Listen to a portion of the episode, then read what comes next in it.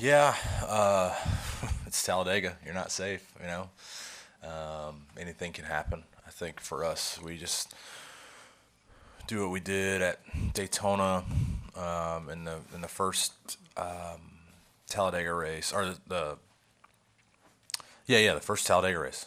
Yeah, um, if we can do that, but finish the race where we were running, I think we'll be okay. But we got to survive. You know, we've we put a, a lot of scenarios in place, uh, talking with our Toyota teammates of you know what to do and how to execute it all. And I'm like, look, guys, we don't we don't survive. You know, there's three Toyotas that usually finish the race. There's only six of us, and so I was like, we we gotta let's get to the final ten laps, and then we'll you know start to worry about this stuff. So, um, you know, I think you, you don't treat it any differently. You you go out and do what you're you know know that you're capable of doing, um, and just try to execute the best that you can. That's all you can do.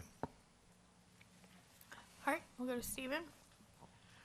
Steven Taranto, CBS Sports. Bubba, uh, looking or projecting ahead to the Roval next week, uh, the way you guys ran at Watkins Glen, uh, how much morale, how much of a morale boost is, and a mentality change does that give you and your team maybe heading into uh, heading into another road course race?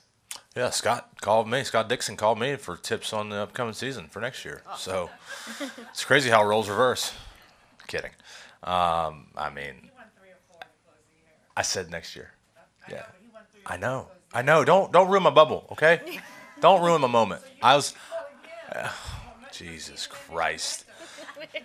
I wish there was F1 this weekend. uh, I don't even know what I was going to say now. You want you want to come up here and speak for me? Okay. All right. All right. Uh, yeah. It was. You cannot relate. You cannot relate uh, anything from the Glen. Obviously, two different racetracks, but um, I think just from being able to the way the things that I learned at the Glen, like approach wise on corners and kind of technique stuff, you can carry that over. Um, and so I worked on a little bit of that um, this week in the sim, and um, picked up some speed and, and found some uh, a, a, decent rhythm, you know. Um, so it, it, it's all virtual right now until you get there in real life next weekend. Um, but looking forward to it. I know I, I know we've run well there the last uh, couple times we've been on the Roval, so it's just all a matter of surviving and not trying too hard and not getting caught up in somebody else's mess. And that Watkins Glen race ran pretty straightforward. There was only one caution, no stage breaks at all. Now we've got stage breaks again. So uh, is that something that? How much does that change your strategy? Do you welcome that, or is that? Would you rather have it run as it was? No, I was I was whooped after the Glen, no breaks. Um, yeah, I don't. I, I, don't know. I think that'll be a fair question to ask after. I mean, yes, we've had them before, but um, I don't know. I think I think you talk to the teams, stage breaks kind of you kind of know your plan. There's no strategy involved with stage breaks, so that's uh, that's kind of the only thing that kind of ruins your fate's already kind of sealed in what you do. You pit pit this lap, pit again, finish the race. That's it. Thanks, Bob. Yeah. All right, we will go Claire, Kelly, and then Lee and Holly. Claire Lang, Sirius XM NASCAR. So I talked to Blaney about the speeding deal, and he was like, "Well, you know, you have to get over that stuff. You know, you can't linger with it. You can't let it hang on." And then I talked to you about the restart, and you were frustrated about it. You said you're still kicking yourself. But as I listened to both of the answers, I thought, you know, Blaney's real chill about it, but you might use that to motivate yourself, right? Like that hard on the chip thing about the restart might do something for you internally and help you as opposed to let's just forget it. You know what I'm saying? Well, yeah, I said by Saturday I'd be over it. I was until you brought it back up. Um, You're never over it. Uh, it's true. I, I, I, thought thought we gave up a, a layup win there. Um, but no, I, have I've definitely you know I've talked to enough people and they're like, hey man, it's time to move on, and and you're right. Um, you know, part of me was moved on right after the race, but just knowing replaying it in my head over and over and over again, it's it's hard to move on from that, right? Because it's you feel like you made the right move leading up to that point, and, and then it's kind of swept out from underneath you, and that's totally okay. That's life. Um, and it was like, man, what can I do to be different? If it's a restart here at Talladega, if it's next week at the Roval, like I'm constantly replaying that. And so I think now it's more of replaying the scenario to learn from it instead of dwelling on like, man, we could have won, right? Um, but you know, I, I am focused on well one lap today and and then just surviving tomorrow. So that's all you can do. And, and can you talk about Talladega? Well, it's been used for years to be like the media and the the uh, sanctioning body and uh, all the promotional people at the tracks. They love to build up Talladega for the drivers. You know, it's a blink show as far as you never know what's going to happen. And I think Denny Hamlin attested to that. How do you how do you look at it then as a driver? How do you explain to fans that maybe never have been at this racetrack to feel it or sense it, or maybe they don't even watch that much and they only watch when they see the cars nose to tail and the big one. How would you explain to them what this is all about here? Yeah, well, it's it's like uh, Daytona and Talladega. The the morning of the race, you wake up, and this is this is from a driver's perspective, right? Um, doesn't matter if you're uh, in the position I am or you're in a in a, a car that doesn't really compete on any other racetrack. Um, but I think every driver in the field wakes up for these four races and they're like, today could be our day. Today could be our day to win. And that's exciting as hell, right? Um, like I remember being in that spot where you only thought your fighting chance was these four races, and you go out there and try to make the most of it. I mean, you see a lot of these races the way they play out with a lot of crashes. The guys that usually are in the back, you have a, a crazy top ten finish. Like it's it's a bunch of of of less competitive cars. I'm not trying to say this in a rude way, but we know some of the cars that have no have no fighting chance in hell. Uh, if we're at Texas or if we're at, at Kansas or Martinsville, you know, they they show up here uh, because they survive. They, they they don't want to crash their cars for obvious reasons, but avoiding the wreck and playing the race smart produces really good finishes. And we've always said if you're in the top, if you're in the top eight and it comes down to a green white checkered, it's a it's a it's a recipe for a great day. And so I I always have woken up on race day excited as hell for you know just opportunity to go out and compete because you know one of what we got 36 of us this weekend one of us is going to win obviously that's every weekend but th- the field is so tight and doesn't really matter if you play your race smart and don't have any damage and your cars just have to be decent can keep up in the pack you have a shot at winning that's cool All right, Kelly. Kelly Crandall Racer.com. Bubba, as you have gone through this season, in, in the regular season, it was try to win a race, try to qualify for the playoffs. You get in the playoffs, still searching for that win. But now that you're in the playoffs, has your expectations or goals changed as you guys have gone race to race? This, this may sound funny, but have you found yourself wanting it maybe any more than you thought you would to keep going race by race, round by round? Um, I mean, obviously a win would be great. I would I would love to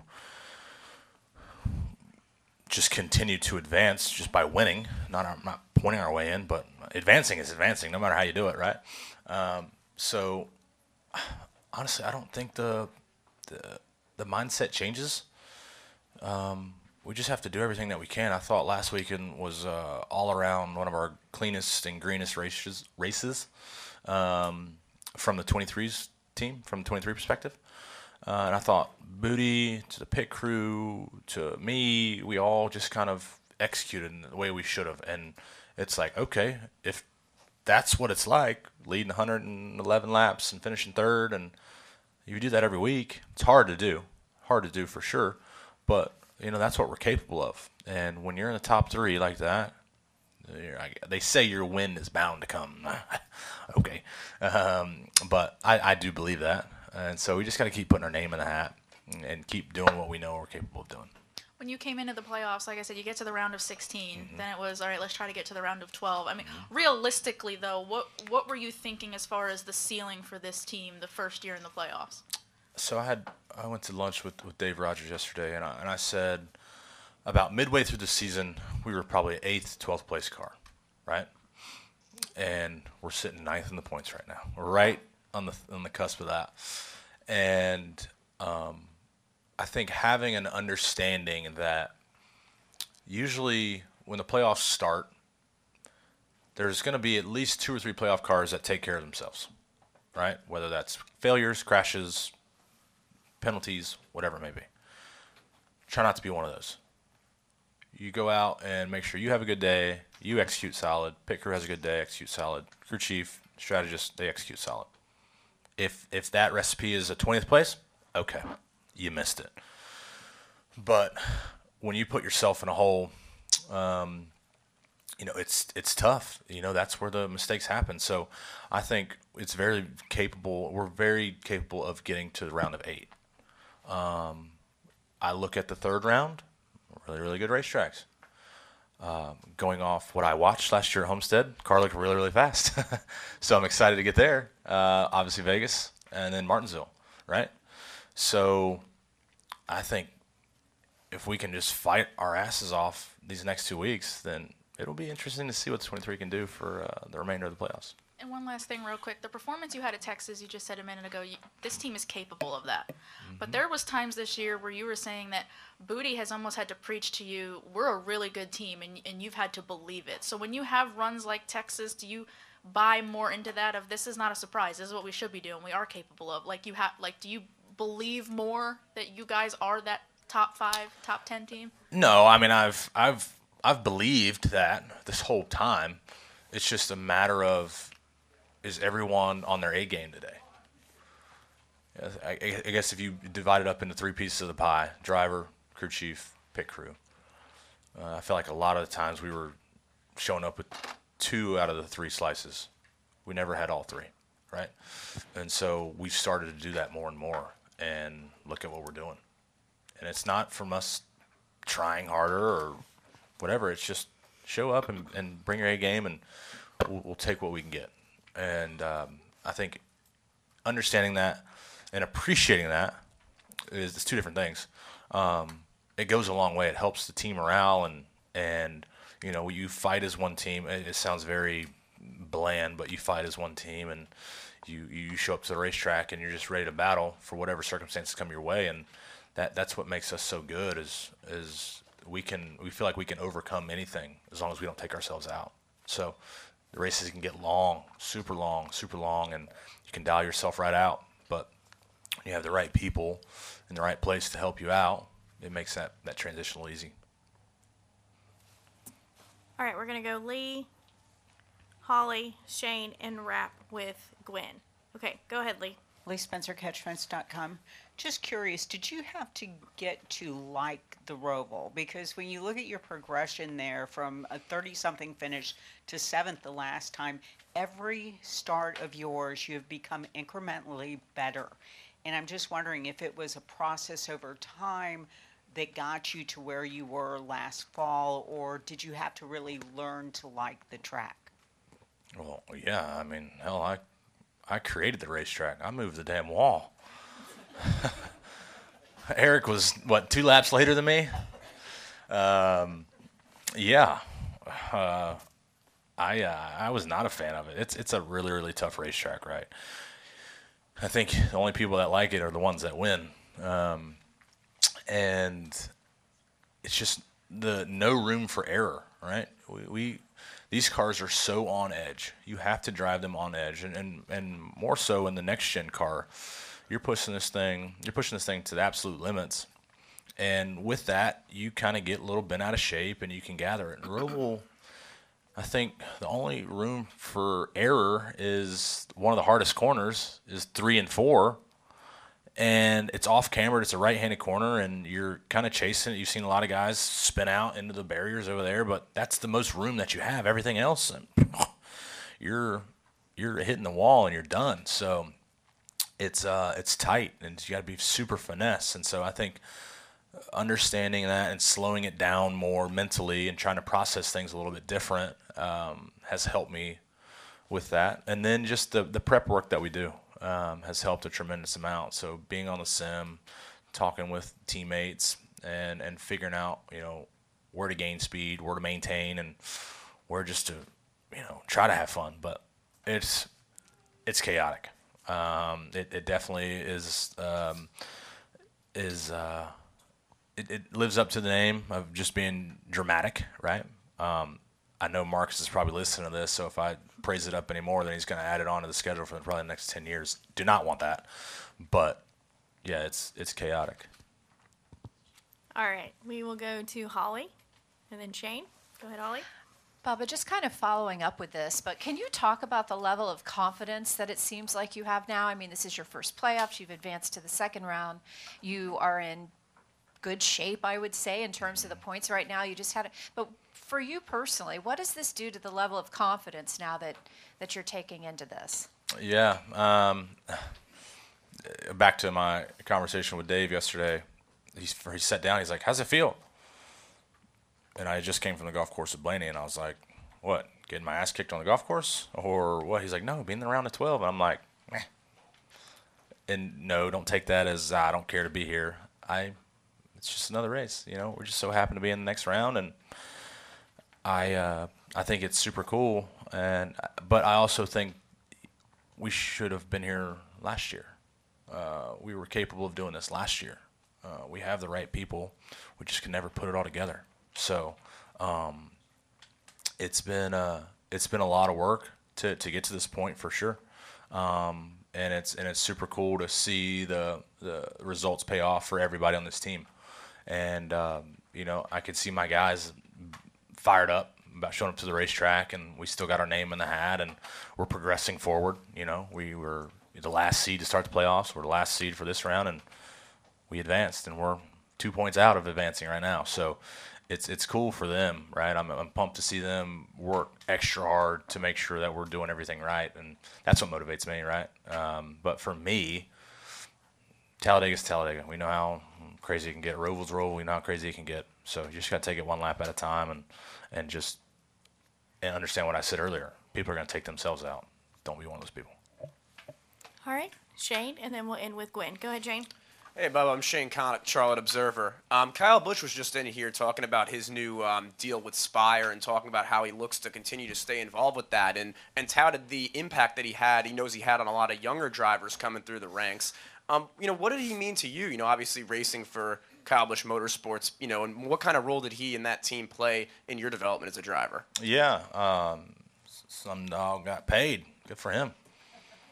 Um, selling the house, selling the team. Oh, okay. Thank you. Um, well, there we go again. Lost my train of thought. Thanks, Jim.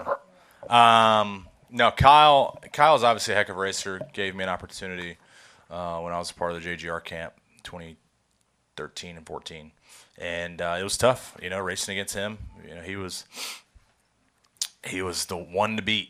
And I remember 2013 just racing every weekend, and doesn't matter where we were at, he was he was fast, and you were just trying to replicate that. And you know, he would almost talk to you like, "Hey, man, it's easy, just do this," and you're like, "What? I'm trying to figure it out." Well, I think it clicked uh, about halfway through 2014, where the 54 started being talked about mm, almost as much as Kyle, right? And um, I think once you figured it out, it was it was fun to show up to the racetrack and know that you were going to run top three, right? Top two is going to be the 51, 54, and um, you know I, I appreciate that and just learning. I, I remember after Martinsville, uh, 2013, uh, it was in the off season, and he sat me down and he was like, "Hey man, if you didn't win Martinsville, you were out. Simple as that." And I was like, "Well, we won, so let's do it again." and uh, I think just the the we obviously know how Kyle is, um, but you can take and appreciate some of that of just trying to push to be the absolute best, and uh, it may come off as being a jerk or being an asshole sometimes, but you know I, I understand what what he's trying to go for. You know, at the end of the day, he's helping a lot of people, but he's racing for himself and wants to be the absolute best. And so, if you can learn from that, if you can get past the harshness of that, and and and try to take some of those traits, I think that helps you along the way, and that's what I've done. Right? Um, I try not I try not to be as sarcastic, um, but just from the racing standpoint and, and just going out and absolutely being a dog. Kyle taught you a lot about that, so it's pretty cool. All right, and we'll take one final question from Gwen. Go ahead, Gwen. Thank you. Hi, Bubba. Where you at? Gwen Daru. Oh, hello. from How are you? Times. Good. In your downtime coming up through the holidays, Mm-hmm. is there anything that you can share with us that you plan to do to look forward to 2024, like meditate, relax, take a little vacation trip or something? That sounds so nice. Hmm. We are. We were talking about it this morning, Blaney and myself, and, and his girlfriend Gianna. We were talking. Um, Amanda and I were talking about going to Australia, New Zealand for two weeks, and my wife is a massive planner, right? Uh, previous trips, if we're doing something in December, we usually book something like the March, March leading up. It is what September 30th, and we have nothing booked. And so I don't know if that's going to happen, but I know if we continue to wait, the plane tickets are going to be astronomical, um, which may just be more motivation to get to the next round, to accept that bonus, to pay for those tickets. Um, but thinking about and trying to get through the, um, trying to get all the irons worked out. Um, but trying to run snowball snowball derby for the first time this year, so that's not relaxing at all.